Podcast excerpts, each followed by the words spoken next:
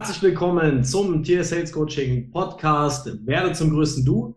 Heute mit einem Special Guest, dem Alexander Zasakos. Ich hoffe, ich habe es richtig ausgesprochen. Hallo, Alexander. Hallo. Ja, hast du richtig gemacht. Kleiner Zungerbrecher am Anfang, aber. Ja, ja. ja, das ist für mich so schwer. ja, sehr cool, Alex. Ähm, soll ich Alexander sagen oder Alex? Alex gerne. Cool, das ist dann schneller, ja. Gefällt mir auch. ja, dann ähm, würde ich gleich einleiten und würde gleich fragen, Alex, wie kommst du, wie hast du es bis heute hierhin geschafft? Wie sieht dein Werdegang so aus? Ich glaube, du hast da sehr viel zu teilen und ich glaube, dass das auch sehr viele interessiert, wie aus so Unternehmersicht, erfolgreicher Unternehmersicht in der Immobilienbranche, ähm, was man da alles so für, für Hürden vielleicht auch hat. Und dann kannst du vielleicht einfach mal reinstarten. Ich würde sonst eine kleine Zusammenfassung geben und dann können wir auf die interessanten Punkte eingehen. Ja. Ähm, ich komme aus einem, also aus sehr, sehr bescheidenen Verhältnissen. Ähm, meine Eltern haben sich früh scheiden lassen, äh, als ich zwei war. Obwohl, ich glaube, sie haben sich später scheiden lassen, sie haben sich aber da getrennt. Und ich bin bei meinen Großeltern aufgewachsen und habe da äh, meine, meine, meine Kindheit verbracht, sage ich jetzt mal, bis ich sechs, sieben Jahre alt war. Dann bin ich auf die Schule gekommen und habe schon sehr früh feststellen dürfen, dass ich ein bisschen anders bin als andere oder einfach anders ticke, dass meine Stärken ganz woanders liegen, dass die nicht unbedingt in, ähm, in einem klassischen Schuldenken sind, sondern vielleicht ein bisschen anders. Also Beispiel, wir haben im Vor Vorhinein so über Dialekt und so gesprochen. Ähm, ich habe bei Vorträgen immer eine 6, also aus eurer Sicht eine 1 geschrieben. Äh, und dafür war ich bei anderen Dingen halt nicht so gut. Und dazu muss man sagen, dass du aus der Schweiz kommst, ne? weil man hört es ja nicht. Ja, aus der Schweiz, ja, so aus Zürich. Ähm, Kannst ja kurz, kurz mal einen Dialektpart reinhauen, damit man dir das auch glaubt. ja, kann ich schon machen. Ich weiß nicht, wie, wie sexy das für die Deutsche ist, aber ja, ich bin Schweizer. Sehr gut, hast mich überzeugt. und so äh, bin ich dann in der Schule gewesen und habe dann äh, irgendwann Bewerbungen schreiben, Auszubildende, also als Azubi, eine, Lehr eine Lehre als kaufmännischer Angestellter. Und da habe ich halt festgestellt, äh, okay, was will ich, oder die Frage war, was will ich machen? Und dann habe ich eine sehr, sehr einfache Sache festgestellt oder eine sehr einfache Erkenntnis gehabt mit zwölf Jahren, dass wir in einem Geldsystem leben und alles, was eine Systematik hat, kann ich kontrollieren. Das ist, war nicht schlecht für so einen jungen, sehr, sehr aufgedrehten äh, Jungen. Mit zwölf? Und mit zwölf war das, ja. Okay, krass. Und da wollte ich immer in die Finanzbranche. Gesagt, getan. Ich war dann bei einer Vermögensverwaltung, habe ich dann meine Ausbildung gemacht, habe dann gemerkt, dass ich sehr viel rede, dafür, dass ich achteinhalb Stunden in einen PC schauen sollte. Und dann bin ich in den klassischen Strukturvertrieb gegangen, äh, Versicherungen verkauft, da sehr viele ähm, sehr viele Punkte oder sehr viele Stationen durchlebt. Also ich habe eigentlich alles erreicht, was man sich so als junger 18-jähriger Vertriebler so wünscht. Äh, ich glaube, da gehen wir später ein bisschen detaillierter darauf ein, eventuell auch auf meine Kindheit, äh, warum mir das so wichtig war, erfolgreich zu werden.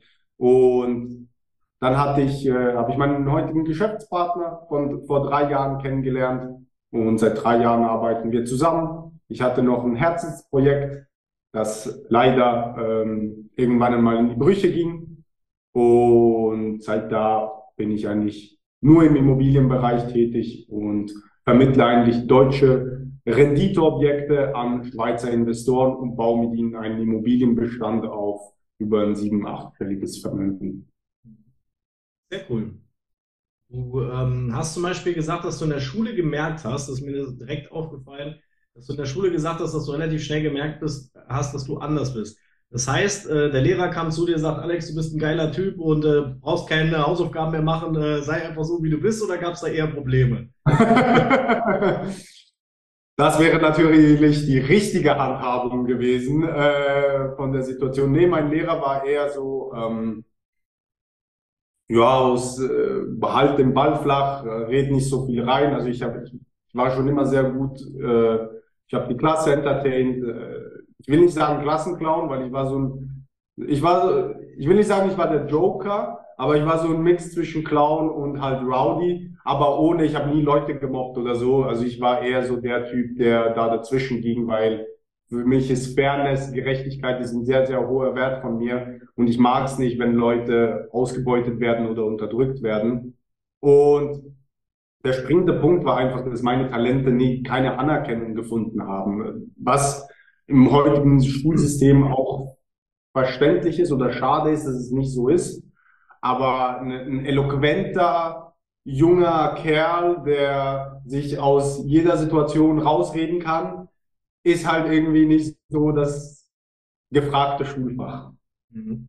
Und ähm, was hast also was hast du damals so, kannst dich daran noch erinnern, was hast du da so für, für dich für Entscheidungen getroffen? Hast du da irgendwie, sag mal, ich habe das, von mir habe ich das schon äh, ganz oft erzählt, dass ich gesagt habe, ich hatte eigentlich gar keine Wahl. Also war nicht so, dass ich jetzt gedacht habe, mir geht's irgendwie beschissen oder so, weil ich hatte auch fast das gleiche Problem, also dass ich auch andere Talente hatte, wie in der Schule gefragt waren ähm, aber auch gerade auch diesen Fairness-Part sehr ausgeprägt hatte. Aber äh, wie war das so für dich? Hast du da direkt schon mit zwölf so irgendwo erkannt, okay, du, du weißt, du hast, weißt, was du tust, oder hast du da erstmal äh, viel ausprobiert oder wie kann man sich das bei dir vorstellen?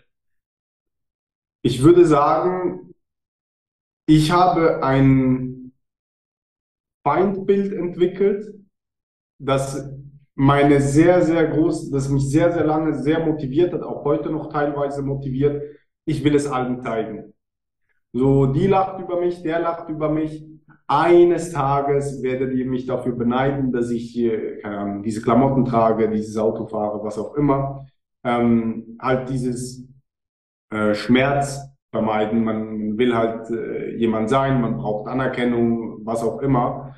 Und ich glaube, darauf werden wir auch noch später ein bisschen detaillierter eingehen. Aber wenn man das alles mal hat, fällt einem auf, dass das alles gar nicht so toll ist oder die Vorfreude war halt die schönste Freude. Aber ich habe mich da nie ähm, unterkriegen lassen, sondern habe immer dieses kämpferische gehabt, so ein bisschen gladiatorenmäßig. So wenn äh, auch wenn das ganze Kolosseum gegen einen ist, dann erst recht ähm, und das ist eine, eine Fähigkeit, für die ich heute sehr, sehr dankbar bin. Die hat sich halt in meiner Pubertät entwickelt, weil es sehr oft Reibereien zwischen mir und meiner Mutter gab. Aber ich habe immer verstanden, egal was die Umstände sind, ich muss performen.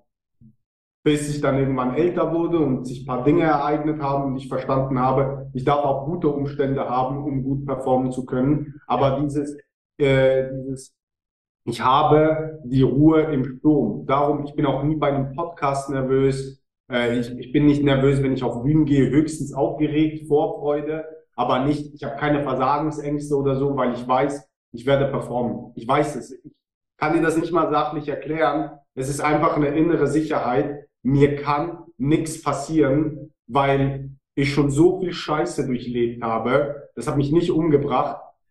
Wenn jetzt mal ein Kunde äh, bei meiner Haustüre auftaucht, wird mich das jetzt auch nicht gleich umbringen. So.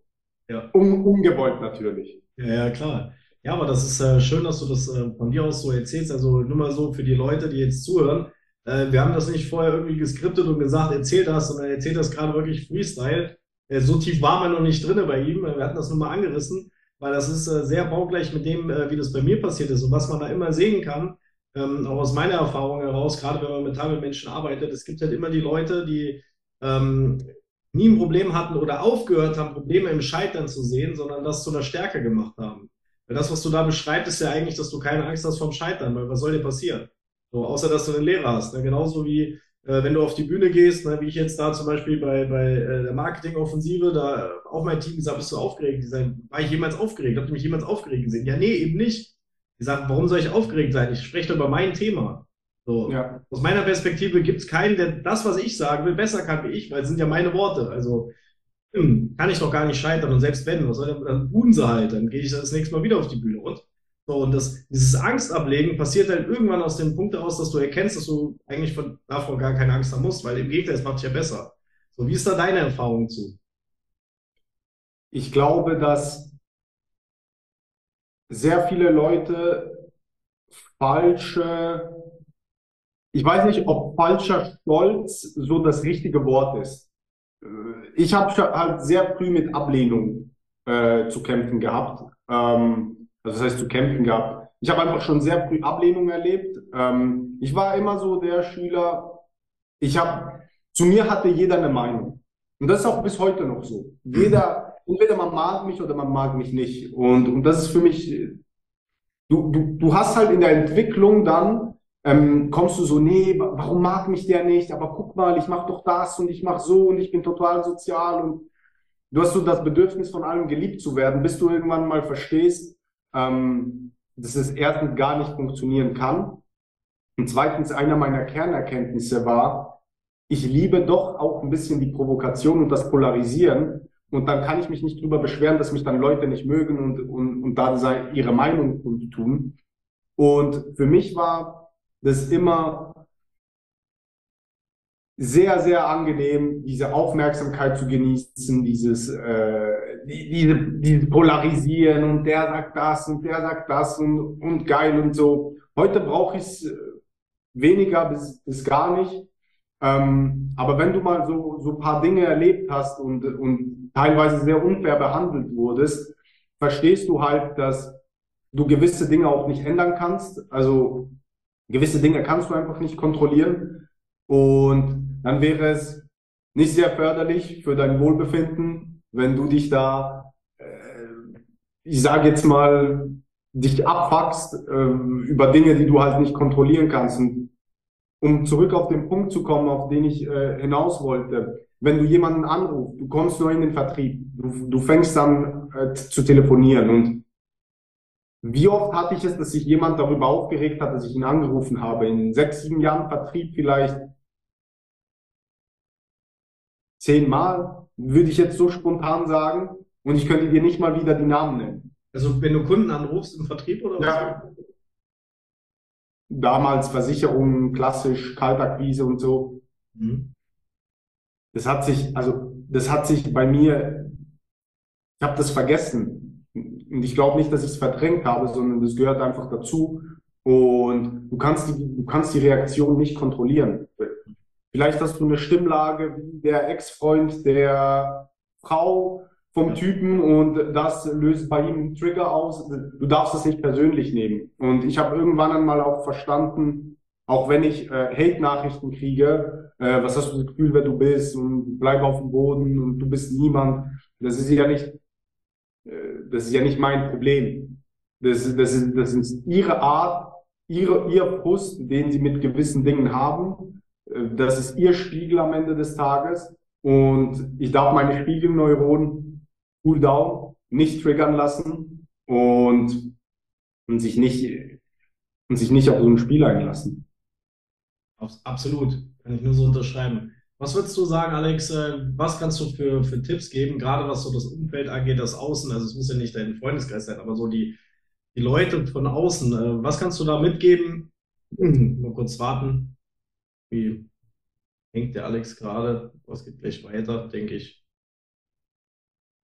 Brauche ich nicht zweimal ausführen. Ja, ich, ich höre dich auch. Okay.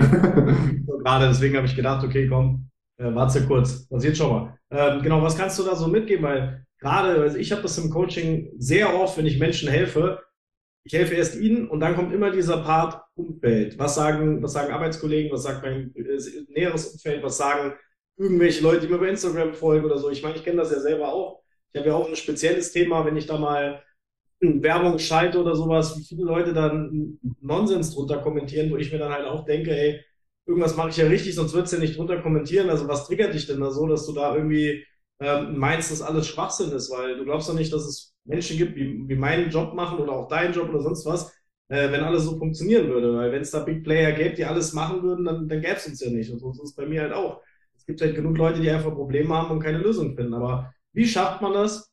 Ähm, vielleicht mal aus deiner Perspektive gesprochen, weil ich habe im Podcast schon öfters darüber gesprochen, wie ich das mache. Aber vielleicht einfach mal bei dir äh, so ähm, einfach mal rausgesprochen, was kannst du da so mitgeben an, an, an Tipps oder an Gedankengängen oder wie schaffst du es, dass es dir egal ist? Wir es einfach so. Also was kannst du da mitgeben?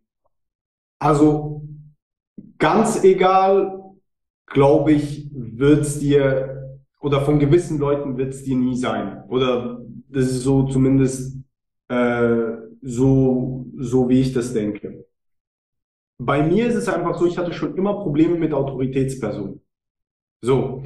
Und wenn mir dann jemand kommt und sagt, ja, äh, Alex, pass mal auf, ähm, so wie du, äh, keine Ahnung, äh, so wie du dich im Internet verhältst, das, das passt mir nicht, hat aber noch nie ein Video von sich gepostet, ist noch nie in die Öffentlichkeit gegangen oder sonst irgendwie oder sonst irgendwas.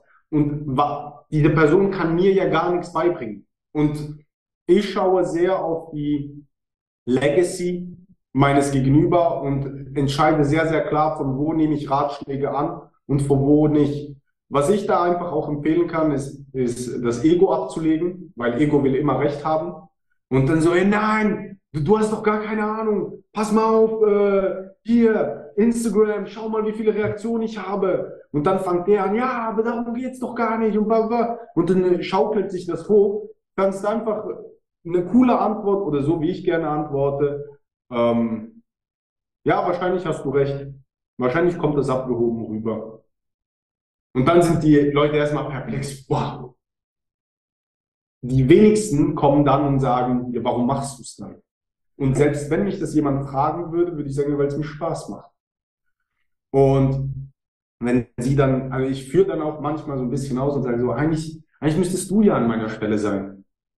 Eigentlich, eigentlich habe ich das ja gar nicht verdient. Eigentlich müsstest du ja Unternehmer sein und du AMG fahren und Rolex tragen und was weiß ich. Und wenn du das dann den Leuten sagst und probierst es wenig, wenig sarkastisch zu machen, sondern emotional neutral, dann können die Leute mit dem gar nicht umgehen. Und wie gesagt, ich habe vorher schon die Spiegelneuronen an, angesprochen. Wenn du ruhig bleibst, dann wird die Person höchstwahrscheinlich auch äh, wieder ruhiger werden. Das, äh, das, das ist so ein bisschen meine Meinung oder so, wie ich Dinge handle, aber ich rufe auch, die, auch Leute an, die, die jetzt nicht so viel mit, mit Unternehmertum zu tun haben und sage dann aber auch, hey, ich möchte eine komplett, eine komplett unabhängige Meinung haben. Wenn der mir dann aber erklärt, also dann nehme ich gewisse Dinge ernst und gewisse Dinge weniger ernst. Ich mache das einfachste Beispiel mit meiner Mutter. Wenn meine Mutter mir sagt, ähm, gut, die ist sich das inzwischen gewohnt, aber wenn ich dämlich viel Geld für Kleidung liegen lasse und meine Mutter sagt, so was kannst du doch nicht machen. Du bist nicht an meiner Stelle. So, du, du kannst das gar nicht beurteilen. Und das muss man einfach ein bisschen entspannt sehen und, und auch alles nicht so ernst nehmen und wie gesagt, nicht persönlich nehmen und nicht alles so an sich ranlassen, weil sonst hätte ich noch weniger Haare, als ich äh, sowieso schon habe. David. ja, obligatorisch. Genau. Ja, aber das ist auch genau das, was ich da auch so teilen kann. Ne? Ich äh, erstmal dazu dem, was du gerade noch beendet hast, ist Menschen, die, die äh, da nicht stehen, wo du stehst, stehen ja auch zu Recht nicht da, weil sie Entscheidungen nicht getroffen haben, weil sie nicht ins Risiko gehen. Dementsprechend hast du natürlich auch Geld, was du ausgeben kannst für Klamotten, wo andere sagen, hast du es noch alle. Es ist halt einfach äh, dein Leben, dein Geld, äh, du hast dafür gearbeitet und hast dir das verdient so. Ähm, andere können das nicht nachvollziehen, aber ich kenne so viele Menschen, die, wenn man das einfach mal aufgreift, dieses Wort oder die, ist ja kein Wort, aber diese, diese, dieser Slogan ist halt dieses Mangeldenken. Menschen, die, Beispiel habe ich das oft im Coaching, die identifizieren sich zum Beispiel, dass sie super sind im Sparen. Dass sie total stolz drauf sind, dass sie ihre Wurzeln haben. Also wenn die sich selber bei mir mal verkaufen müssen, also die verkaufen nichts, sondern sollen sich bei mir mal selber verkaufen damit sie einmal auch mal von sich selber irgendwas so von sich halten und ob sie sich überhaupt auch wertig fühlen können, wenn sie von sich reden und nicht nur von anderen Dingen. So. Weil du hast das ganz oft, ich sag mal, Frauen ganz typisch, die kaufen irgendeine Klamotte, sagen, Frau sagt, ich kann nicht verkaufen, die haben irgendeine Klamotte und kommen und präsentieren die, keine Ahnung, als wenn sie eine Multimillionenvilla in deinem, in deinem äh, Ja, wirklich. Oder, oder einen neuen Kochlöffel, auch wenn es jetzt äh, Klischee ist, aber äh, auf einmal können die verkaufen. Ne? Babyklamotten, äh, Schminke, keine Ahnung, irgendwie sowas. Und bei Männern genauso, wenn selbst Handwerker, da sagen, oh, guck mal hier, neue Bohrmaschine, hier, bzz, bzz, funktioniert. also verkaufen kann ja jeder, nur sich selbst ist dann halt das Problem. Und deswegen kommt man oft nicht zu Kapital. Und da sage ich halt ganz vielen Leuten, naja, wenn du, wenn du dieses Denken hast und dich dafür identifizierst, dass du zum Beispiel ein Sparfuchs bist, dann ist das für mich eine absolute Katastrophe, weil du wirst auch immer das Problem haben, dass du im Mangel bleibst. Das heißt ja nicht, dass du dein Geld sinnlos rausschmeißt. Aber investier doch lieber deinen gesparten Erbsen, sage ich immer, investier das doch lieber in dich. Weil wenn dir dein Geld in der heutigen Zeit oder früher schon, kann immer schon verloren gehen. Wenn du aber Skills hast, wenn du weißt, wie, wie Sachen funktionieren, vor allen Dingen, wenn du auch verdient hast, zu Geld zu kommen. Wenn du dir selber verdient hast, zu Geld zu kommen, klar kannst du entspannt auf die Bühne gehen. Warum denn nicht? Was soll weißt passieren? Du, warum, weißt du, warum Leute sich selber nicht verkaufen können? Warum sie sich selber nicht verkaufen können? Also, äh, in welche Richtung meinst du das? Sage ich dir jetzt gleich. Die Nummer eins Voraussetzung, um ein Top-Performer zu sein, statistisch gesehen, du musst überzeugt von deinem Produkt sein. Hm.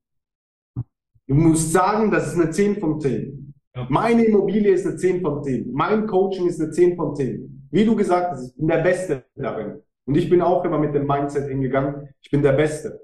Und wenn ich noch nicht bin, dann bin ich auf dem Weg dahin. Aber mit Garantie komme ich an die Spitze. Garantie. Glaubst du, glaubst du Warte selber? Äh, lass mich kurz ausführen. Ich wollte nur eine Frage dazu stellen. Ja. Glaubst du, dass es mit Einreden geht oder glaubst du, dass es nur irgendwann durch die Überzeugung geht? Ähm, ich glaube, dass äh, Einreden ist, glaube ich, das falsche Wort. Ähm, ich glaube, man muss eine sehr realistische, ähm, ich glaube, man muss zwischen zwei Dingen unterscheiden. Ähm, zwischen, ich nenne es jetzt mal, es klingt jetzt ein bisschen esoterisch, aber zwischen Geist und halt Materie. Und im Geist, boah, das geht wahrscheinlich ein bisschen zu tief, aber ganz einfach formuliert, ähm, ich bin der Überzeugung, dass ich der Beste darin bin oder zumindest sicher mal das, um das, weil das für viele zu, zu hoch gestochen ist, mal sicher das Potenzial dafür habe, der Beste zu sein. So. Und wenn ich dann mal so denke, oh ja, ich habe eigentlich noch Potenzial, sehr gut in irgendwas zu sein, das ist schon mal ein bisschen realistischer und greifbarer für die Leute, weil ich war schon immer sehr größenwahnsinnig. So, von dem her, ich glaube nicht, ich glaube, dass ich die falsche Referenz dafür bin. Aber wenn du mal hergehst und sagst, ja, ähm, ich habe eigentlich das Potenzial, noch ziemlich gut zu sein ähm, und kann mich auf den Weg dahin machen, Schritt für Schritt nehmen. Ich glaube, das ist schon mal für viele eine gute Affirmation in Anführungs- und Schlussstrich, dazu sagen, ich bin reich. Bist du nicht. Und ich glaube sogar, solche Affirmationen sind negativ, weil wenn ich 10.000 Euro auf dem Konto habe und mir sage, ich bin reich, dann subkommuniziere ich mir ja selber, dass 10.000 Euro viel ist. Aber 10.000 Euro ist ja nichts. Oder auch schon. Kommt immer darauf an, wie man sieht. Und deswegen glaube ich, einreden ist das falsche Wort. Ich glaube, es geht um eine realistische Ansicht hey, ich habe einfach 10.000 Euro auf dem Konto, wo möchte ich hin? Und dann beginnen, ein bisschen netter zu sich selbst zu sein und sagen, hey, ich habe das Potenzial, ähm, ich vertraue mir, dass die Schritte, die ich wähle, richtig sind, weil bis jetzt haben sie mich ja auch hierhin geführt. Ich glaube, es hat sehr, sehr viel damit zu tun, wie rede ich mit mir selber.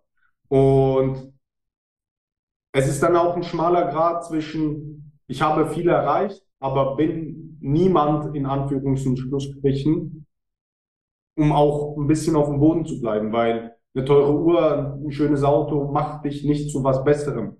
Wir alle, wir Menschen sind alle gleich viel wert im Geiste. Gut. Also ich finde ich finde das immer äh, sehr cool, wenn Menschen schöne Uhren haben. Aber ich zum Beispiel bin kein Uhrträger. Mhm. Liegt vielleicht an meinem Job, weil ich bin zeitlos. ja. nee, äh, es liegt einfach daran, ich habe halt äh, früher so viel Sport gemacht, ich konnte eh nie Schmuck anziehen, weil ich den immer wieder hätte ausziehen müssen, so dreimal am Tag und dann äh, äh habe ich das auch nie so vom Gefühl her, fühlt sich für mich richtig an. Aber es hat nichts damit zu tun, dass ich keine Uhren mag äh, oder sonstiges, aber es ist einfach nur mal dazu. Aber was ich zum Beispiel sehr, sehr ähm, cool finde, ist, wie du das erklärst aus deiner aus deiner Sicht? Ich sage immer den Leuten, ähm, das Problem ist, wenn du, es gibt halt sehr viele Menschen, die zum Beispiel äh, mit sich strugglen und Probleme haben, die anfangen dann äh, sich, sag mal, ich sag mal, typisch Instagram irgendwelche schlauen Sprüche anzuhören oder zu lesen. So, mhm. das, das meine ich damit ähm, praktisch, äh, sich gut zureden, ähm, würde, das ist immer das, was ich dann sage, würde das wirklich funktionieren, gäbe es nicht so viele schlaue Sprüche. Sondern diese, diese Sprüche kann man dafür verwenden, in einem richtigen Moment wieder diesen, diesen Aha-Effekt zu haben, da muss ich wieder reingehen, aber niemals verändern. Ich, das, das positive Einreden. Ich bin auch so ein Mensch, ich äh, sage auch, ja. äh, positives Einreden oder positiv mit sich reden hat nicht den Effekt, wie es eigentlich äh, propagiert wird, auch von vielen, auch Mentaltrainern und so. Weil im ja. Endeffekt verwirrt dich das nur, weil du musst, aus meiner Perspektive musst du deinen Ursprung klar erkennen, warum du zum Beispiel nicht anfängst, Gas zu geben. Wenn du sagst, ich will auch gerne finanziell frei sein, du musst ja keine Rolex kaufen oder äh, keine Ahnung, ich will mein Leben verändern, ich will nicht mit meinem Chef nicht die Gehaltsverhandlung führen und das Geld kriegen, was ich wert bin. So, da musst du aber entscheidungsfähig werden und du musst anfangen, an nicht zu glauben. Und da ist auch immer dieser Punkt, dass viele Menschen, die da zu mir kommen, immer wieder gescheitert sind, weil sie halt angefangen haben, schlaue Sprüche zu machen, äh, Rituale zu machen und sowas. Und sie sagt dann immer, hat es denn funktioniert? Ja, für eine gewisse Zeit schon. Ich muss das einfach wieder tun. Ich sage, würde es wirklich funktionieren? Hättest es nie aufgehört und es hätte dich auch dahin gebracht, wo du hin willst. So. Und deswegen ist das das, was ich, was eben mit mit den äh, ich sag ich mal, äh, schlauen Sprüchen und sowas meinte. Weil ähm, ich glaube, weil du lebst es ja schon anders. Du lebst ja komplett anders. Du bist ja auch, ähm, sag ich mal, du nutzt ja, ich sag mal, ab einem gewissen Part ist ja nicht immer nur so der Weg gleich. So wie ich jetzt zum Beispiel, ich kann mir auch ab und zu mal ein geiles Zitat oder so reinziehen, dann verwende ich das auch gerne mal für mein Coaching, einfach um diesen nötigen Trigger zu setzen, dass die Leute wieder irgendwie so, so eine Art Anker haben, dass sie halt weitermachen oder wieder dran sich hochziehen oder was auch immer damit tun. Und ähm, deswegen hat immer alles zur richtigen Zeit auf den, also wenn man Sachen zum richtigen Zeitpunkt einsetzt, haben die natürlich auch maximalen Hebel. Nur viele hantieren dann immer so darum, die hören sich da zum Beispiel dann auch deine Geschichte an und sagen, okay, krass, ja, der Alex hat das halt hingekriegt, aber äh, ich habe halt keinen Dunst, ich war halt nicht zwölf, habe mich da entschieden. Aber was würdest, du, ja, was würdest du heute aus deiner Sicht sagen, auch Leute, die vielleicht im Angestelltenverhältnis sind? Was, was müssten die deiner Meinung nach tun, damit sie halt mental auch, äh, sage ich mal, sich selbst so entwickeln können?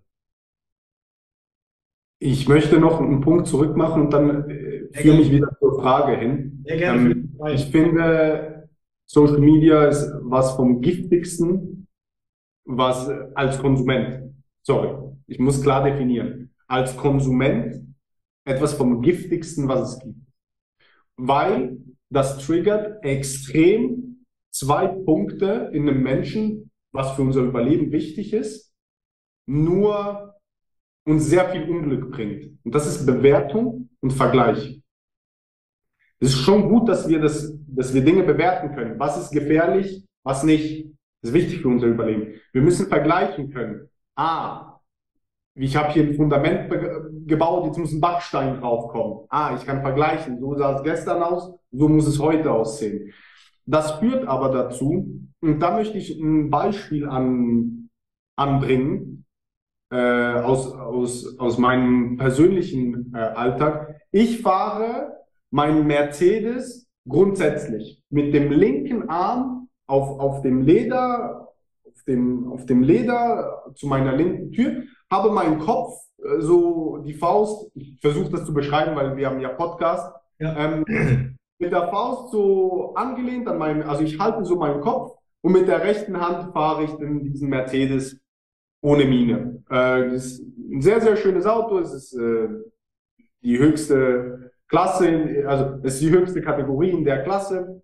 Ähm, und dann fragen mich Leute, wie ist es, so ein Auto zu fahren? Weil die sehen das, boah, der hat das, ich nicht, der ist glücklich, ich nicht. Und ich bin halt an meinen schlechten Tagen, sage ich, es ist sehr deprimierend, weil ich mich nicht, ähm, weil ich irgendwie meinen Renault vermisse, weil ich coole Dinge da erlebt habe. Inzwischen wird es besser. Ähm, ich erlebe immer mehr in Mercedes und immer, habe immer mehr emotionale Bindung dazu. Aber es ist halt einfach normal. Es ist halt einfach normal. Ich telefoniere auch mit meiner Mutter aus diesem Auto. Ähm, ich bin auch traurig, dass meine Großmutter Krebs hat und immer verwirrter wird und bald sterben wird. So, die, dieses Auto beschützt mich ja nicht von nicht den, den nicht offensichtlichen Gefahren. Ja, vom und. Problem, ja. Und dann glaube ich, dass Menschen mich sehen und sagen, boah, ich wäre gerne wie der. Und ich will nicht, ich will, wenn ich sage, du willst nicht wie ich sein, meine ich nicht, dass mein Leben total beschissen ist. Ich sage einfach, es zieht eine gewisse Schattenseite mit sich. Es, ich trage sehr viel Verantwortung, habe sehr viel Druck und damit muss gelernt sein, umzugehen. Äh, mir geht es zu 80 Prozent sehr, sehr gut. Ich bin zu 80 Prozent sehr, sehr glücklich, aber es gibt auch 20 Prozent, wo ich melancholisch bin, wo auch ich Momente habe, wo ich mir denke, komm, lass einfach, lass einfach zurück ins Angestelltenverhältnis gehen, lass mich alle in Ruhe. So. Und dann äh, drei Sekunden später fällt mir auf, dass ich dann wieder den Wecker stellen müsste, müsste und darauf habe ich halt keine Lust. Und, und ich glaube, dass dieses Vergleichen und Bewerten äh, du, du weißt nie, was dahinter ist. Nie. Vielleicht ist der Typ im Ferrari mit der heißen Blondine koksabhängig. Das weißt du ja nicht. Und deswegen sei vorsichtig, was du dir wünschst. Es könnte in Erfüllung gehen. Erstens, weil mit gewissen Punkten bezahlt man einen gewissen Preis und viele sind den nicht bereit zu zahlen, dann sind sie auch nicht da, äh, wo sie sind. Aber sie tun sich, glaube ich, auch gut daran. Ich will nicht sagen, sei zufrieden da, wo du bist, weil wenn du mehr willst, dann, dann go for it. Und ich glaube, da können wir den Schwenker zu der Frage wieder machen. Die Frage, die du einfach stellen musst, willst du das wirklich? Weil es wird im Außen immer so cool dargestellt, boah, wir sind Unternehmer und ähm, boah, wir sind total entwickelt und äh, uns kann nichts mehr triggern und wir wachen am Morgen auf und finden 2000 Euro unterm Kopfkissen. Und das ist ja nicht die Realität. Und die Realität ist, es ist hart. Für mich gibt es einfach keine Alternative. Weil ich sage immer, mein, mein Alltag ist hart. Ich glaube aber, wenn ich woanders wäre, wäre es härter für mich, also im Angestelltenverhältnis. Aber das heißt ja nicht, dass man unglücklich sein muss im Angestelltenverhältnis. Und ich glaube, durch dieses Idealisieren über Social Media von gewissen Dingen werden Menschen im Angestelltenverhältnis unglücklich, aber sie haben auch viele Vorteile. Und das darf man einfach nie vergessen. Und ich glaube, da, äh, um auf den Tipp zu kommen, frag dich halt, was du wirklich willst. Probier es mal aus. Vielleicht ist es was für dich, vielleicht auch nicht. Und das ist auch wieder nicht absolut gesprochen, weil da musst du vielleicht ein bisschen mehr durchziehen, da nicht. Da ist es vielleicht gut aufzugeben ah, ein Unternehmer sagt aufgeben, sowas gibt's doch gar nicht. Ja, aber wenn es halt keinen Spaß macht und dir nichts bringt, ist vielleicht besser, wenn du es sein lässt. Genau. Aber das ist auch das, was ich sage, was erfolgreiche Unternehmer ausmacht, zu kapieren, wann sie was verändern müssen. Also vielleicht auch mal, ja. Sag mal, du hast ein Produkt oder wie ich jetzt eine Dienstleistung, ich biete irgendwas an, ich merke, das kommt nicht an oder ich versuche es durchzubringen, weil ich davon überzeugt bin, bringt ja nichts, wenn andere nicht davon überzeugt sind. Also musst du auch die Reißleine ziehen. Du lernst einfach, also wenn du jemand bist, der sich für, für sich selbst entscheidet, das ist ja Unternehmer sein, äh, dass du selbst die Verantwortung für alles trägst und auch den Druck aushalten kannst, äh, dann hast du natürlich auch das Problem, dass du halt auch genau irgendwo einen Riecher für kriegen musst und nicht zulassen musst. Wann beende ich was, wann starte ich neu, wann nehme ich vielleicht Geld auf, wann äh, muss ich dies machen, muss ich das machen. Ich meine, als Unternehmer hast du eigentlich nie im Gedankengang Pause. Ähm, und diesem, im Angestelltenverhältnis hast du halt riesen Vorteile, dass du, egal, also bei den viel, sehr vielen Jobs, die du machst, kannst du nach Hause gehen. Und die Leute nehmen es zwar mit nach Hause, aber nicht, weil sie es müssten, sondern nur weil es menschlich ist. Als Unternehmer musst du es teilweise mit nach Hause nehmen. Weil wenn du es vergisst, dann kann sein, dass dir nächste, nächste Woche schon, äh, sage ich mal, den Arsch kostet. Weil du irgendwas Wichtiges vergessen hast, wie ein Banktermin, Finanzamt, äh, Kunde, keine Ahnung, irgendwas. Ja. Und ähm, das sind ja auch noch so, so Dinge, die immer mitspielen. Aber ich fand das von dir ähm, sehr, sehr gut erklärt, ähm, weil ich glaube, das bringt das auch auf den Punkt. Und was mir immer wichtig ist zu sagen, ist, dass Unternehmersein für die wenigsten Menschen etwas ist. Auch wenn man durch Social Media dahin geleitet wird, mach hier, mach dich selbstständig, hier kannst du. Ich finde das extrem erschreckend, wenn irgendwelche Leute, die ich nicht kenne, wenn ich die nicht kenne, sind die meistens halt auch nicht die, die Größten der Größten in meiner Branche, äh, die dann sagen, äh, ich bringe dir hierbei, äh, was ich, Meditation, äh, hier kannst du Meditationscoach werden, äh, Resilienzcoach und keine Ahnung was, Mentaltrainer und so. Und ich denke mir halt, ähm, warum, also dass die Leute nicht verstehen, dass so jemand halt das als Verkaufsmodell macht, nicht um dich besonders gut zu machen, sondern einfach nur um dir vorzukommen, du kriegst jetzt irgendeinen Schein und dann passiert Folgendes, dann sind sehr viele, die gescheiterte Selbstständige sind und dadurch haben sie nachher das Problem, dass sie vielleicht gut gewesen wären, wenn sie ihren eigenen Weg gegangen wären, hätten ihre Erfahrung gemacht, aber statt dadurch sind, scheitern sie irgendwann und kehren dann zu unglücklich zurück in zum Beispiel in einen, in einen Angestelltenjob oder kündigen was, wo sie sehr gut drin sind, weil sie jetzt einfach glauben, sie müssten irgendwie selbstständig werden, weil sie die tollen Autos und Uhren sehen. Ich, ich finde das auch so schlecht. Also ich persönlich, mich, mich hat das noch nie getriggert. Ähm, also nicht, dass jetzt Uhren oder so mich, äh, mich Ich habe ja gesagt, ich bin kein Uhrenträger oder schöne Autos. Wenn das jemand sich geleistet hat, dann steht da halt auch was dahinter. Und ich sag mal, das ist wie, die, wie diese Verbildlichung mit diesem Eisberg. Ne? Also du siehst halt nur das oben, das unten, was unter Wasser ist, siehst du halt nicht. Und das ist tatsächlich so. Und wenn man sich dann als Unternehmer mit dem ganzen äh, Struggle, den man mehr hat, äh, dann schöne Sachen gönnt, dann ist das für mich vollkommen cool, wenn das jemand kann. Ja, und ich, ich feiere das, wenn das jemand kann. Was ich nur nicht feiere, ist den Leuten zu erzählen, dass alles immer ja, total einfach und toll ist. Wenn dir jemand sagt, du kannst irgendwie einfach so nebenbei 50k in der Woche machen oder im Monat oder das äh, muss eine Verarsche sein, weil äh, nichts machst du einfach. Selbst wenn es funktioniert, aber du wirst definitiv einen harten Druck haben, dass du das leistest.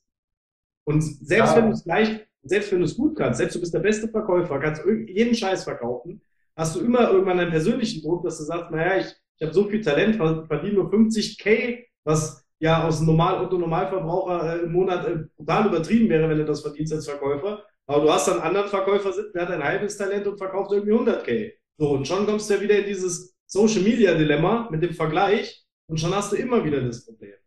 Deswegen ist diese Basis, so wie du es erklärst, wie du, wie du auch als, als deine Person bist, ähm, äh, gefällt mir sehr. Deswegen habe ich dich auch in den Podcast eingeladen. das ist sehr nett. Das ist auch ganz wichtig, wenn, also ich bin ein Typ, ich liebe äh, materialistische Dinge und ich liebe, ich liebe Uhren, ich liebe Autos, ich, liebe teure Klamotten, ich liebe das, ich, ich mag das richtig. Ähm, ich mag es, dämlich viel Geld für Kleidung auszugeben beispielsweise. Aber, jetzt kommt das ganz große Aber, ich bin mir zu jedem Zeitpunkt bewusst, das bringt mir kein Glück, es ist vergänglich und ich kauf's mir halt. Natürlich schwenkt ein bisschen äh, Anerkennung, äh, ja, das gehört ja immer Triggern. Und jeder, der dir sagt, ich kaufe das einfach, weil ich schön finde, Bullshit. Wirklich Bullshit in meinen Augen. Du kaufst das, weil du möchtest, dass Leute das erkennen. Und das ist auch okay. Nur flüchte ich mich nicht in, in den Idealismus, dass mich sowas glücklich macht. Oder beispielsweise, äh, egal ob ich fünf, sechs, siebenstellig verdiene, das verändert. Also ich finde es sogar deprimierend, wenn ich Ziele erreiche, weil es ist dann so, du hast ja dann das Ziel erreicht, darum habe ich ein sehr, sehr astronomisch hohes Ziel, was sehr un wahrscheinlich unmöglich sein wird zu erreichen, weil äh, Erfolg macht mich so äh, depressiv, klingt so dramatisch, aber es ist, mich erfüllen halt einfach zwei Dinge. Persönlicher Wachstum und etwas zurückzugeben. Beitrag an, an die Menschen. Darum, wenn ich eine Immobilie, also ich verkaufe ja nicht die Immobilie, ich verkaufe immer das Konzept, aber wenn sich jemand dafür entscheidet, dann freue ich mich, hey, der wird vermögend sein in ein paar Jahren. Ähm, in, in der Schweiz gibt's Lotto und Lotto wirbt damit, sie machen die meisten Millionäre. Und ich sage, nee, ich werde die meisten Millionäre machen. Ähm, und die Wahrscheinlichkeit bei mir ist auch deutlich größer als beim Lotto. Nur, äh, worauf ich hinaus,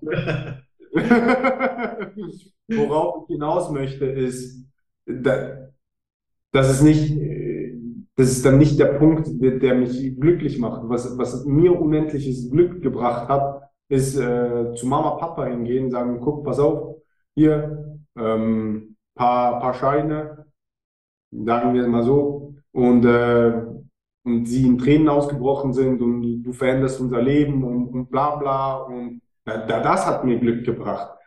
Hätte ich die, die paar Euro, die ich ihnen gegeben habe, die paar Schweizer Franken, habe ich schon im Club für Dom Perignon Flaschen liegen lassen. Ja, war auch lustig, aber das bringt halt nicht die Erfüllung. Und ich glaube, dadurch, dass auf Social Media dieses Lamborghini fahren und so und auch ein Lamborghini wird langweilig. So, und ich finde es sehr, sehr schade, dass, dass das nicht öfters beleuchtet wird. Muss aber halt auch wiederum sagen, ich meine, was verkauft sich besser? Jemand, der halt Lamborghini fährt und sagt, boah, komm in die Gruppe, die Gruppe ist das Geilste, danke Mann, 15.000 Euro oder was auch immer. Oder halt so, ähm, halt einen bodenständigen Typen, der sagt, guck, ich mache mein Bestes, ich entwickle mich jeden Tag weiter. Ist halt nicht für alle sehr anziehend und ich verstehe auch warum, weil sie sind halt in einem Alltag, äh, Chef-Scheiße, Job-Scheiße, sie kommen nach Hause und, und brauchen halt die Dopamindosis, sie brauchen ihre Drogen. Es sind Junkies am Ende des Tages. Ja. Und boah, es war schon sehr hart formuliert. Ja, aber das ist nicht aber es ist so. Kann, kann ja, es ist die Realität. Bei, bei, beim Drogenkonsum passiert nichts anderes. Du, du durch Zustandsveränderung bist du abgelenkt, fokussierst dich nicht aufs Wesentliche und hast Dopamin, äh, was ausgeschüttet wird. Wenn du, wenn du das hier die ganze Zeit machst bei Social Media, das ist das gleiche, als wenn du Drogen konsumierst. Ja. Ich habe das ja wie, wie oft, dass ich äh, mich selber bei erwische, obwohl ich ja jemand bin, der äh, das Handy selten nutzt, aber ich muss halt beruflich zum Beispiel Social Media nutze ich halt, weil das hilft mir halt. Äh, privat äh, null. Aber ich hänge dann manchmal, bin zum Beispiel bei irgendwelchen Reels auf Facebook oder Instagram, denke mir, wie bin ich da hingekommen? Ich wollte doch nur checken, was bei mir abgeht. So, und hänge ja. dann da und hab mir, bin, ich weiß manchmal gar nicht, wie das passiert. Und dann merke ich ja selber, was für, ein Krache, äh, für eine krasse Sabotage auch dahinter steckt. Also man sabotiert sich fast nicht selber, weil ich meine, du hast dein Handy, wie das funktioniert. Wenn ich jetzt hier drauf gucke, da steht schon wieder Instagram-Mitteilung, äh, hier Facebook-Mitteilung, da, da, dann guckst du halt, ne, was da passiert. Und dann hängst du da wieder drin und das ist ein Riesensuchtfall. Das ist so, als wenn du früher zum Drogendealer gegangen bist und er hat gesagt, komm, die erste, erste Päckchen, probier mal. So. Ja. ja. und dann hängst du da drin und dann fährst du halt immer wieder hin. Und genauso ist das. Also ich, es ist schon auch dieses, dieses, äh, einen Alltag ertragen, der einen komplett kaputt macht. Äh, viele, die Schicht arbeiten oder einen 9-to-5-Job Job haben, die vielleicht auch schon am Ende sind mit Mitte 30 mit ihrer Karriere oder so, weil sie irgendwie einen Deckel drauf haben, weil sie Tarifverträge haben oder was auch immer, ähm, die dann zum Beispiel auch bei mir hinkommen und dann sagen, ja, ich, ich habe Probleme mit meinem Partner. Ich sage, hast du wirklich Probleme mit, mit, deinem Partner oder bist du einfach nur dein Problem und machst deinen Partner zum Problem? So, weil du, wie ist denn mit dir? Dann kommen dann halt auch genau solche Dinge raus. Ich, viele, und das ist erschreckend, wissen gar nichts mit sich anzufangen. Wenn du den Job wegnimmst, meisten Gespräche, zumindest im, im, im deutschsprachigen Raum, die meisten Gespräche gehen, wenn du irgendwo bist, äh, über die Arbeit. Da wird das verarbeitet, was einen eh schon blockiert. So. Aber normalerweise sollten Gespräche über Träume oder Ziele, über Visionen gehen oder nicht über die Arbeit und die Arbeitskollegen vor allen Dingen, über andere reden. So. Was hast du davon, dass du jetzt zum Beispiel dich abends mit deinen Freunden triffst, Freundinnen, Bekannten und redest dann irgendwie die ganze Zeit über Probleme von anderen, ne? was die wieder gemacht haben und keine Ahnung, was du bewertest das. Das ist ja auch so eine Art Suchtverhalten, weil da musst du dich nicht mit dir beschäftigen. Ja, und dann kommst du nach Hause und dann siehst du den Lambo. So, und dann findest du das natürlich geil. Das ist ja immer das, das ist halt wieder zurückzuführen auf Bewertung und Vergleich und halt Ego. Ähm, ja, guck mal, der, darum funktionieren ja auch all diese RTL-Sendungen so gut ja, guck mal, der bei Hilfen, jetzt zum Glück bin ich ja nicht so, hahaha, ha, ha, guck die den an. Und ähm, dann geht man hin und was die Eugen mit der Margret halt, äh, halt auf der Arbeit machen und boah, und der ist ihr fremd gegangen und hast du nicht gesehen und zum Glück ist mein Partner nicht so, weißt du, ich gebe ihm halt das, was er haben will im Bett und es geht ja am Ende des Tages, will man sich nur profilieren und, und und auch ich erwische mich dabei. Das heißt ja, ich, und das finde ich auch immer sehr schade, darum hebe ich das raus. Das heißt ja nicht, weil ich das weiß oder erkenne, so wie du mit, mit Reels und dem Social Media, dass wir davor geschützt sind. Auch ich rufe meinen Kollegen an und sage, Bro, kann ich mich kurz was, kann ich mich kurz über den Steppen bei dir abfacken? So, der hat das und das gemacht. Bah, das regt mich so auf. Aber am Ende des Tages, warum regt es dich auf? Ja, weil du dich getäuscht hast und das wahrscheinlich dein Ego oder du selber nicht erträgst, dass du halt falsch lagst, dass du halt ein Mensch bist. Und da, da finde ich, ich finde, man sollte einfach mehr Bewusstsein schaffen und einfach mehr Aufklärung in der Schule schon am besten, aber anderes Thema, dass man sich einfach mehr mit dem beschäftigt, weil selbst wenn ich mich darüber aufrege, ich weiß, was in dem Moment passiert. Ich bin, ich bin viel bewusster und bin dann nicht so in diesem emotional reaktiven Modus oder wie ich das gerne bildlich darstelle. Ich bin auf meinem Schiff, ich bin der Kapitän und, und dann kommen diese Wellen, dieser Sturm und äh, das Schiff sinkt dann und dann komme ich wieder rauf und sage, hey, das, was ich da gesagt habe, war doch nicht so cool, weil ich total in meinen Emotionen war, sondern ich, ich realisiere, okay, ich werde gerade sauer, mh, hm, aus welchem Grund auch immer, okay, äh, Akzeptanz schaffen und äh, nicht unterdrücken, weil Emotionen am Ende des Tages fließen wollen und das aus einer Perspektive beobachten und einfach ruhig bleiben und das nicht, weil Wellen gehören halt zum Segeln dazu. Wind gehört zum Segeln dazu und es ist weder schlecht noch gut, das ist wieder unsere Bewertung, es ist halt neutral, weil dann beginnt man sich auch reinzusteigern. Weißt, Boah, du auch, weißt du auch nur, ganz kurz, weißt du auch nur, ob du ein guter Segler bist und dein Selbstvertrauen haben kannst, wenn es Wellen gibt, ne? Und halt wieder flache See. Ja, genau. Wenn du die ganze Zeit auf der flachen See bist und hältst dich für einen großen 50er und dann kommt mal eine unverhoffte Flut, dann hast du natürlich das Problem. ich mache dir ein Beispiel. Ähm, und, und das geht eigentlich so auch in das rein, was ich gerade sagen wollte. Ich bin halt so, ähm, weil es ist dann nicht nur die Emotion, sondern auch die Bewertung der Emotionen. Also so, ich reg mich auf und dann so, boah, warum reg ich mich auf? Beispiel, ich spiele Amateurfußball. So, aber ich bin ein Typ, ich kann nicht verlieren. Ich, ich hasse verlieren. Auch wenn es äh, Sunday Football ist und, und eigentlich juckt's keinen Schwanz, eigentlich juckt's wirklich niemanden. So, und ich bin dann da, boah, weil wir haben verloren, warum? Und dann kannst du halbe Stunde nicht mit mir reden. So. Und dann habe ich mit einem Mentalcoach zusammengearbeitet und der hat mir gesagt, und der wollte mir halt, alles ist rosarot und, und äh, du musst das loslassen und bla bla. Und ich will das gar nicht loslassen, weil ich finde diesen Ehrgeiz, den ich habe im Spiel, das finde ich geil. Das finde ich geil, dass ich da Emotionen, Leidenschaft verspüre. Mich nervt ja nur, dass ich mich dann über eine Niederlage aufrege, die mein Leben null verändert. Und mit dem zweiten Coach, mit dem ich dann äh, gearbeitet habe, hat mir gesagt, guck, ähm, behalt doch diesen Siegeswillen bei. Daran ist ja nichts schlecht. Füge doch nur eine zusätzliche Fähigkeit hinzu, mit in dem Moment mit dieser Niederlage umgehen zu können.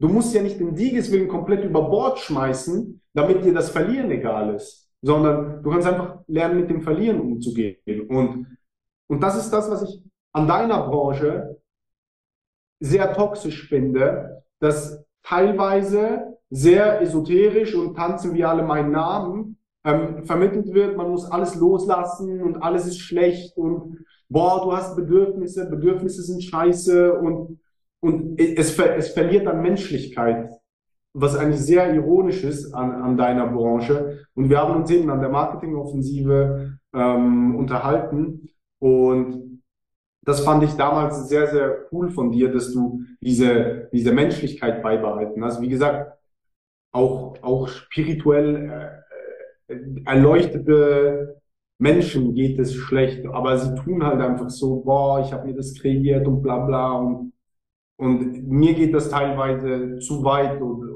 es passieren halt Dinge, die du nicht kontrollieren kannst. Lern damit umzugehen und, und nicht, boah, ist wegen dem Gedanken und vertiefen sich dann in was und, und bewerten das auch permanent. Und ich würde behaupten, und dann bin ich auf deine Meinung gespannt, dass ich emotional viel stabiler bin, emotional viel gesünder aufgestellt bin, trotz meinen Bedürfnissen, trotz all das, was in der Spiritualität oder so im Mental Health Bereich äh, als schlecht abgestempelt wird, gesünder unterwegs als ganz, ganz viele, die zigtausend teure Coachings buchen, weil sie eben nicht an den Ursprung gehen oder was weiß ich, was sie da falsch machen. Du kannst sicher ein Lied davon singen. Absolut. Äh, genau aus dem Grund habe ich dich auch eingeladen, weil du auf, auf, auf und deines Weges ähm, genau dieses manifestiert hast. Ne? Ich meine, Spiritualität kann ja toll sein, aber wenn mir jemand erzählt, und ich habe das halt oft, äh, sagt, ja, mir geht's gut, ich mache Yoga zum Beispiel. Also ich habe nichts gegen Yoga, ich finde Yoga gut, aber ich mache selber, selber nicht machen. Ähm, mhm. Also stimmt, ich habe gelogen. Ich habe erstmal im Podcast gelogen, ich finde Yoga nicht gut. Was ich sagen wollte, ist, ich finde die Beweglichkeit, die Atemtechnik von Yoga gut, aber Yoga an sich finde ich eher äh, Bewusstseinsverschieben wie äh, Klarheit schaffen. Mhm. Ähm, genauso wie andere Dinge wie Meditation oder am besten auch Hypnose sind für mich ein absolutes Verbrechen, weil du selber nicht Herr deiner Sinne bist, gerade bei Hypnose, äh, und wirst praktisch eine Umbehandlung bekommen, damit dein Ursprung weg sein sollte. Absolut gefährlich, absolute Scheiße, meiner Meinung. Darf jeder Hypnotiseur darf mir sagen, dass ich ein Arschloch bin, bin ich voll agree mit. Aber ja. ich will das ausführen, warum. Die Sache ist halt die, dass ich halt genau diese diesen Ansatz, den du gerade komplett gesagt hast, komplett äh, verinnerlicht habe, weil zum Beispiel morgens viele sagen, ich brauche einfach Morgenrituale. Ne? Ich habe dann gerade mit sehr vielen zu tun gehabt, die große Coachings haben und verkaufen, die ähm, zum Beispiel immer den Leuten sagen, du musst morgens das machen, dann dies, das, das. Wo ich immer sage, ich komme aus dem, äh, aus dem Gesundheitsbereich, komme aus dem Fitnessbereich, ich habe selber Kraftsport etc. Ich habe immer gesagt, später, wo ich dann sehr erfolgreich damit war, du kriegst bei mir keinen Trainingsplan. Leute wollen immer Pläne haben. Große Coaches machen das auch im Mentalbereich, die geben dir einen Plan, wie du es zu tun hast. Ich finde, Pläne drängen dich in irgendeine Ecke rein und beschränken genau das, was auch die Spiritualität später ausmacht und ob du überhaupt spirituell bist oder nicht. Weil du führst praktisch, du wirst auf den Weg geführt eines anderen. Und das fand ich schon immer falsch. Deswegen hat auch nachher bei mir in einem, in einem äh, Sport sozusagen keiner Trainingsplan bekommen, weil ich, ich habe dann immer zu denen gesagt, pass auf, ich erkläre dir einfach komplett, wie es funktioniert. So, dann sagen viele, ja, wie, du erklärst mir das? Ja, ich erkläre dir das. So, und dann, hast, dann hatten sie aber immer dieses Gefühl, ja, du erzählst mir das, aber jetzt muss ich auch selber was aufwenden. Irgendwie hast du nicht einen Plan für mich, ist für mich einfacher. Dann habe ich dann wortwörtlich zu demjenigen gesagt, du kannst mich machen. Mhm. Ich, ich, teile dir mein Wissen, dass du das, was, was ich dir jetzt einmal erkläre, wenn ich dir das einmal erkläre, brauchst du nie wieder irgendjemanden. Du kannst im Internet jedes Video gucken, was du willst. Du kannst alle Übungen machen, weil du verstehst, wie der Körper funktioniert. Dann mhm. weißt du auch, welche Übungen funktionieren, welche gut sind und was auch immer. Da kannst du ja alles reinholen. Da sagt, haben mir manche gesagt, kannst du mir ein paar Übungen vormachen? Ich sage, wieso sollte ich?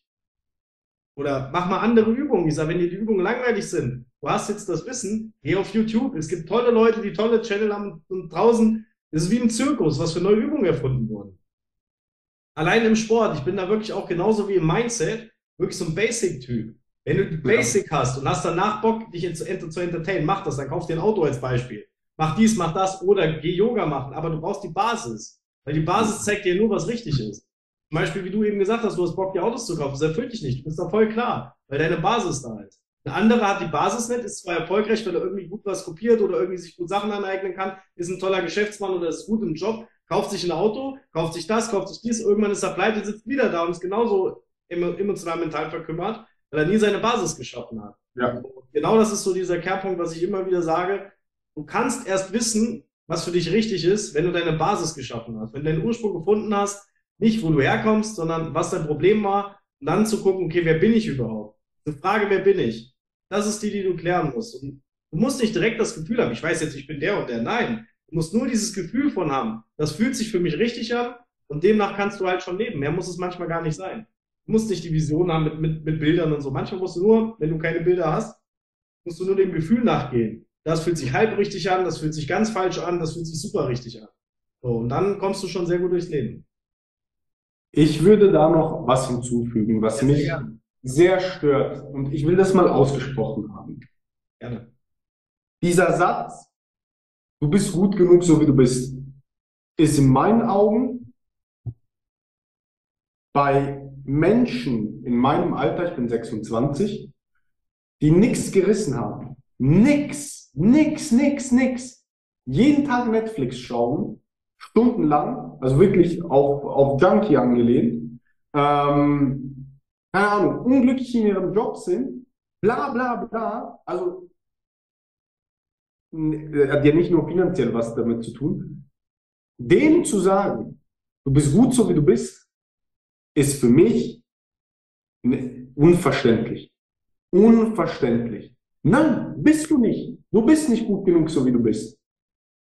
Du musst dich weiterentwickeln nochmal, im Geist sind wir Menschen alle gleich und es passt alles. Aber in der materiellen Welt bist du unglücklich. Du bist unglücklich. Du willst das haben, du willst das, du willst so. Du, du nervst dich immer, weil äh, deine Freundin, keine Ahnung, äh,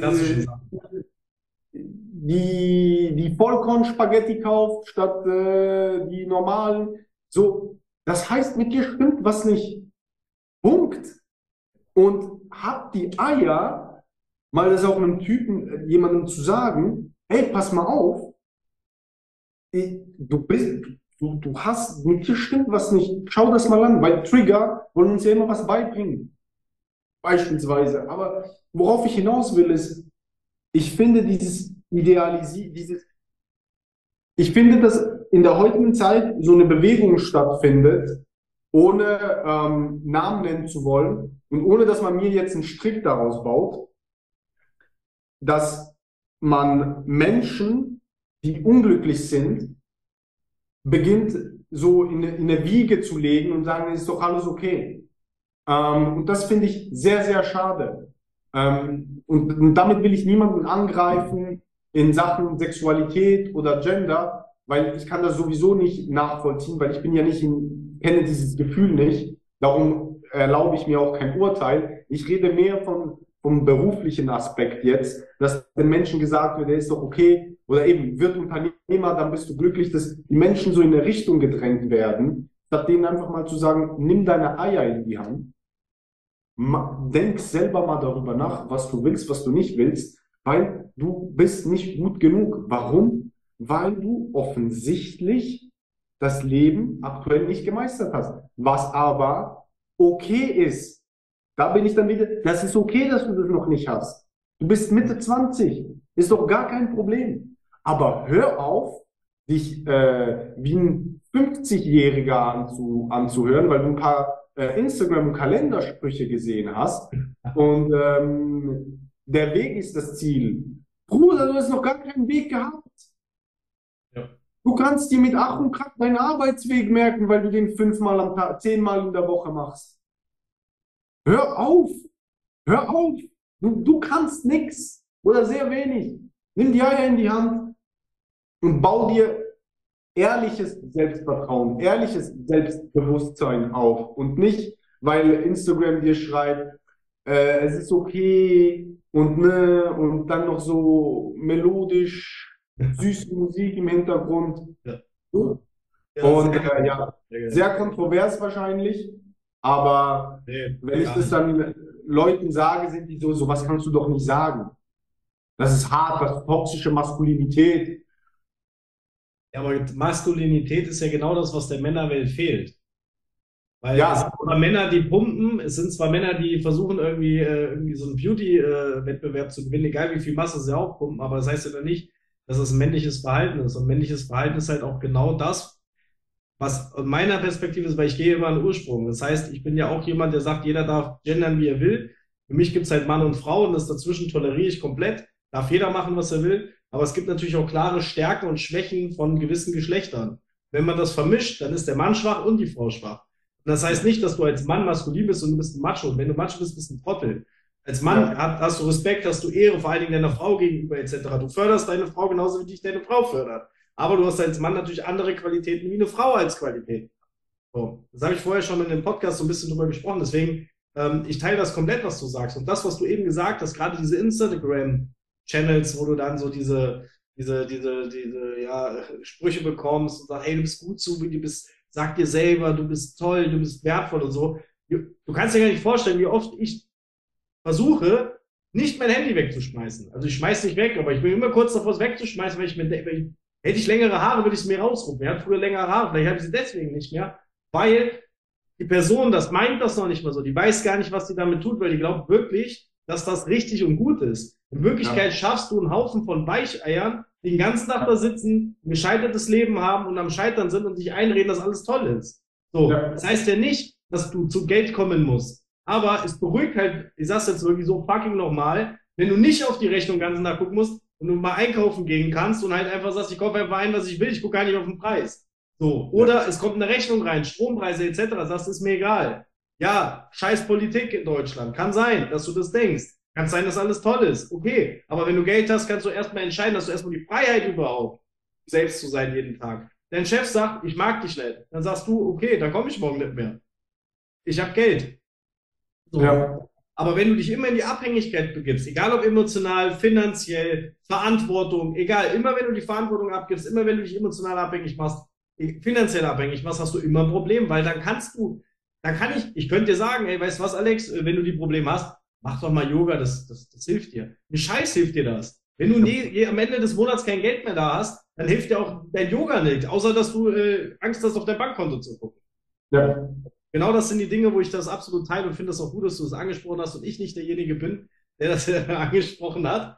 Aber äh, ich glaube, dass das ähm, ja äh, sehr viel nur teilweise, also ich glaube, viele wissen das, aber ich glaube, viele nehmen das gar nicht so wirklich wahr, dass das so passiert sondern die glauben das irgendwann. Ne? Weil ich sage immer, für mich ist es so, eine Lüge, ein, eine Sache, die nicht richtig ist, musst du sehr oft sagen. Eine Sache, äh, die Wahrheit musst du nur einmal sagen, die arbeitet von alleine. Das merke ich im Coaching. Wenn ich einmal bei jemandem die Wahrheit getroffen habe, der hat keine Wahl mehr. Der hat keine Wahl mehr, weil ich muss nichts machen. Ich habe nur die Wahrheit gespiegelt, sagt die und die arbeitet mit dem, ob er will oder nicht. Egal wie lange er es rauszögert, aber die Wahrheit ist jetzt da, weil er hat sie einmal gehört.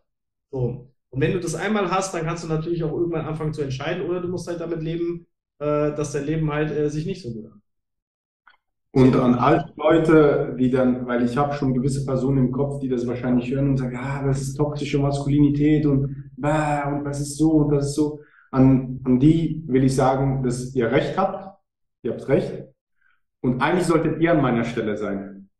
Eigentlich solltet ihr an meiner Stelle sein und hier im Podcast sitzen mit, mit dem wunderbaren ähm, Mr. der One and Only Schmidt, Hammer Schmidt, und, und eigentlich, eigentlich habe ich das alles gar nicht verdient. Und ähm, ihr habt auch recht, dass die Message, die ich nach Hause trage, wirklich total verwerflich ist. Und ähm, darum möchte ich alle motivieren, ähm, größer, erfolgreicher, nicht, dass ich sonderlich erfolgreich bin, aber oder in meinen Augen nicht, ähm, Werdet alle erfolgreicher, größer, lauter als ich, damit ihr dann auch eure Message nach außen tragen könnt. Beschwert euch nicht so viel, äh, dass, dass ich da bin, wo ich bin, sondern schaut auf euch selber. Und äh, das ist beispielsweise auch etwas, das ich nie gemacht habe. Ähm, ich fand's, wenn jemand mit einem Lamborghini durch die durch Zürich fährt, so. Und dann hatte ich teilweise Leute, ah, das ist vom Papa geleast. Dann habe ich den angeschaut und gesagt, soll ich dir mal was sagen? Selbst wenn es von meinem Vater geschenkt wäre, würde ich genauso meine Eier in diesen Lambo legen und fahren, als wäre ich der Größte, den es überhaupt gibt. Weil du musst dir dem mal seine Perspektive vorstellen. Warum sollte ich das verurteilen?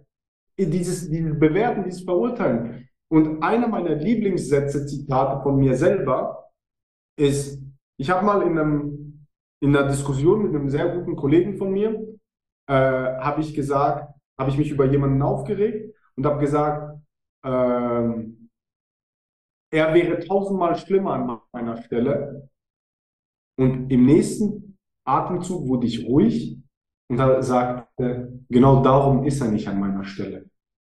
Und ich glaube, das hat dann auch wieder sehr viel damit zu tun, mit diesem Sein, haben, äh, Sein, tun, haben und ja, wenn du halt ein bist, bist du mit einem Lambo und mehr Geld hast, ein größeres Arschloch. Ja. Und ich glaube, ich kann zum Abschluss ergänzend noch sagen, dass du, dass Menschen oft den Fehler machen, aufgrund unserer Erziehung, die wir alle genossen haben, aber viele nicht drüber nachdenken, ist, dass äh, Geld niemals den schlechten Menschen ausmacht. Weil du kannst auch mit Geld ein guter Mensch sein und kannst verdammt viel verändern. Es kommt dann immer darauf an, wie du selber dastehst. Ein guter Mensch mit sehr viel Geld kann sehr viel verändern, genauso wie ein schlechter Mensch mit sehr viel Geld. Also Geld ist nie das Problem. Alex, zum Abschluss. Ähm, ich danke dir auf jeden Fall schon mal vielmal für deinen geilen Input, aber wie kann man denn jetzt äh, zum Beispiel auch mal mit dir in Kontakt treten, was jetzt auch die Immobiliengeschichte angeht? Wie kann man das machen? Ja, über, über Instagram kann man mich finden, alexander.zazakos. Ich bin auf LinkedIn, Alexander Zazakos. Äh, da bin ich zwar nicht so, so oft online, aber wenn du auf LinkedIn gehst, findest du meine Telefonnummer, ähm, kannst du mir eine Nachricht schreiben, du kannst mich anrufen. Also alles sehr, sehr entspannt. Also einfach meinen Vor- und Nachnamen eingeben auf eine, auf Instagram oder LinkedIn, eine Nachricht da lassen und dann äh, können wir connecten. Ansonsten, ich habe noch ein Calendly-Link kann man mir direkt was reinbuchen. Also was für die, was für die Leute am einfachsten ist. Äh, und egal ob äh, angestellt, selbstständig, wie auch immer, äh, lass uns sehr, sehr gerne connecten, netzwerken, schauen, entweder passt oder passt es nicht. Sehr geil. Dann habe ich noch als allerletzten Abschlussfrage, weil ich das jetzt gerade wichtig finde.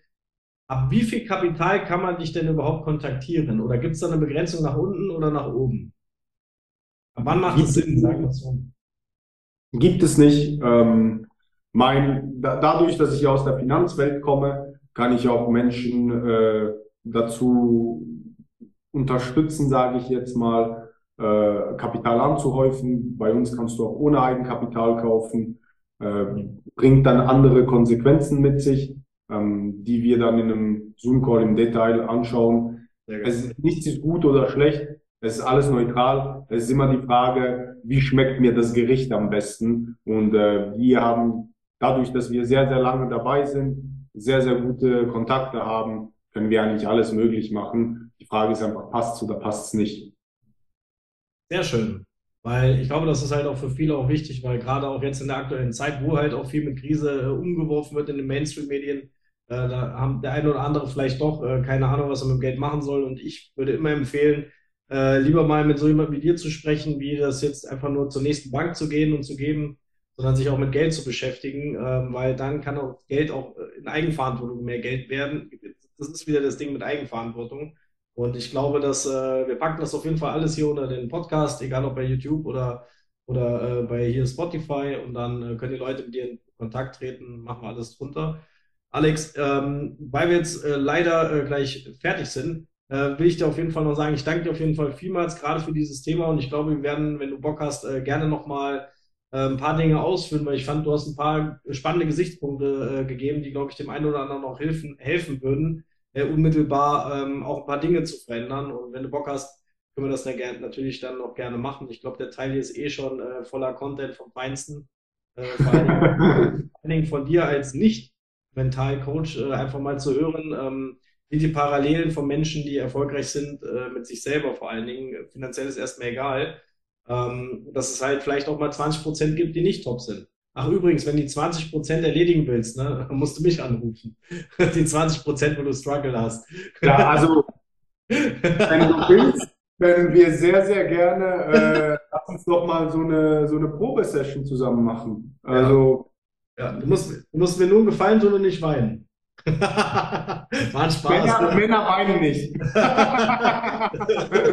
Sehr gut. Nee, ich kenn, ich kenn das können wir sehr, sehr gerne, können wir sehr, sehr gerne anschauen. Vielen Dank für die Einladung. Habe ich sehr geschätzt. Und ich würde mich sehr freuen, im neuen Jahr wieder eine, eine Folge aufzunehmen, wo wir vielleicht auch Finanzen mit Glaubenssätze, wo wir mal unsere beiden Punkte verbinden können, auf was die Leute also Lust haben. Machen wir so.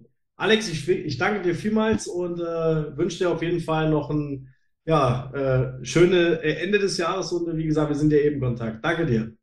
Danke dir. Bis dann. Ciao, ciao.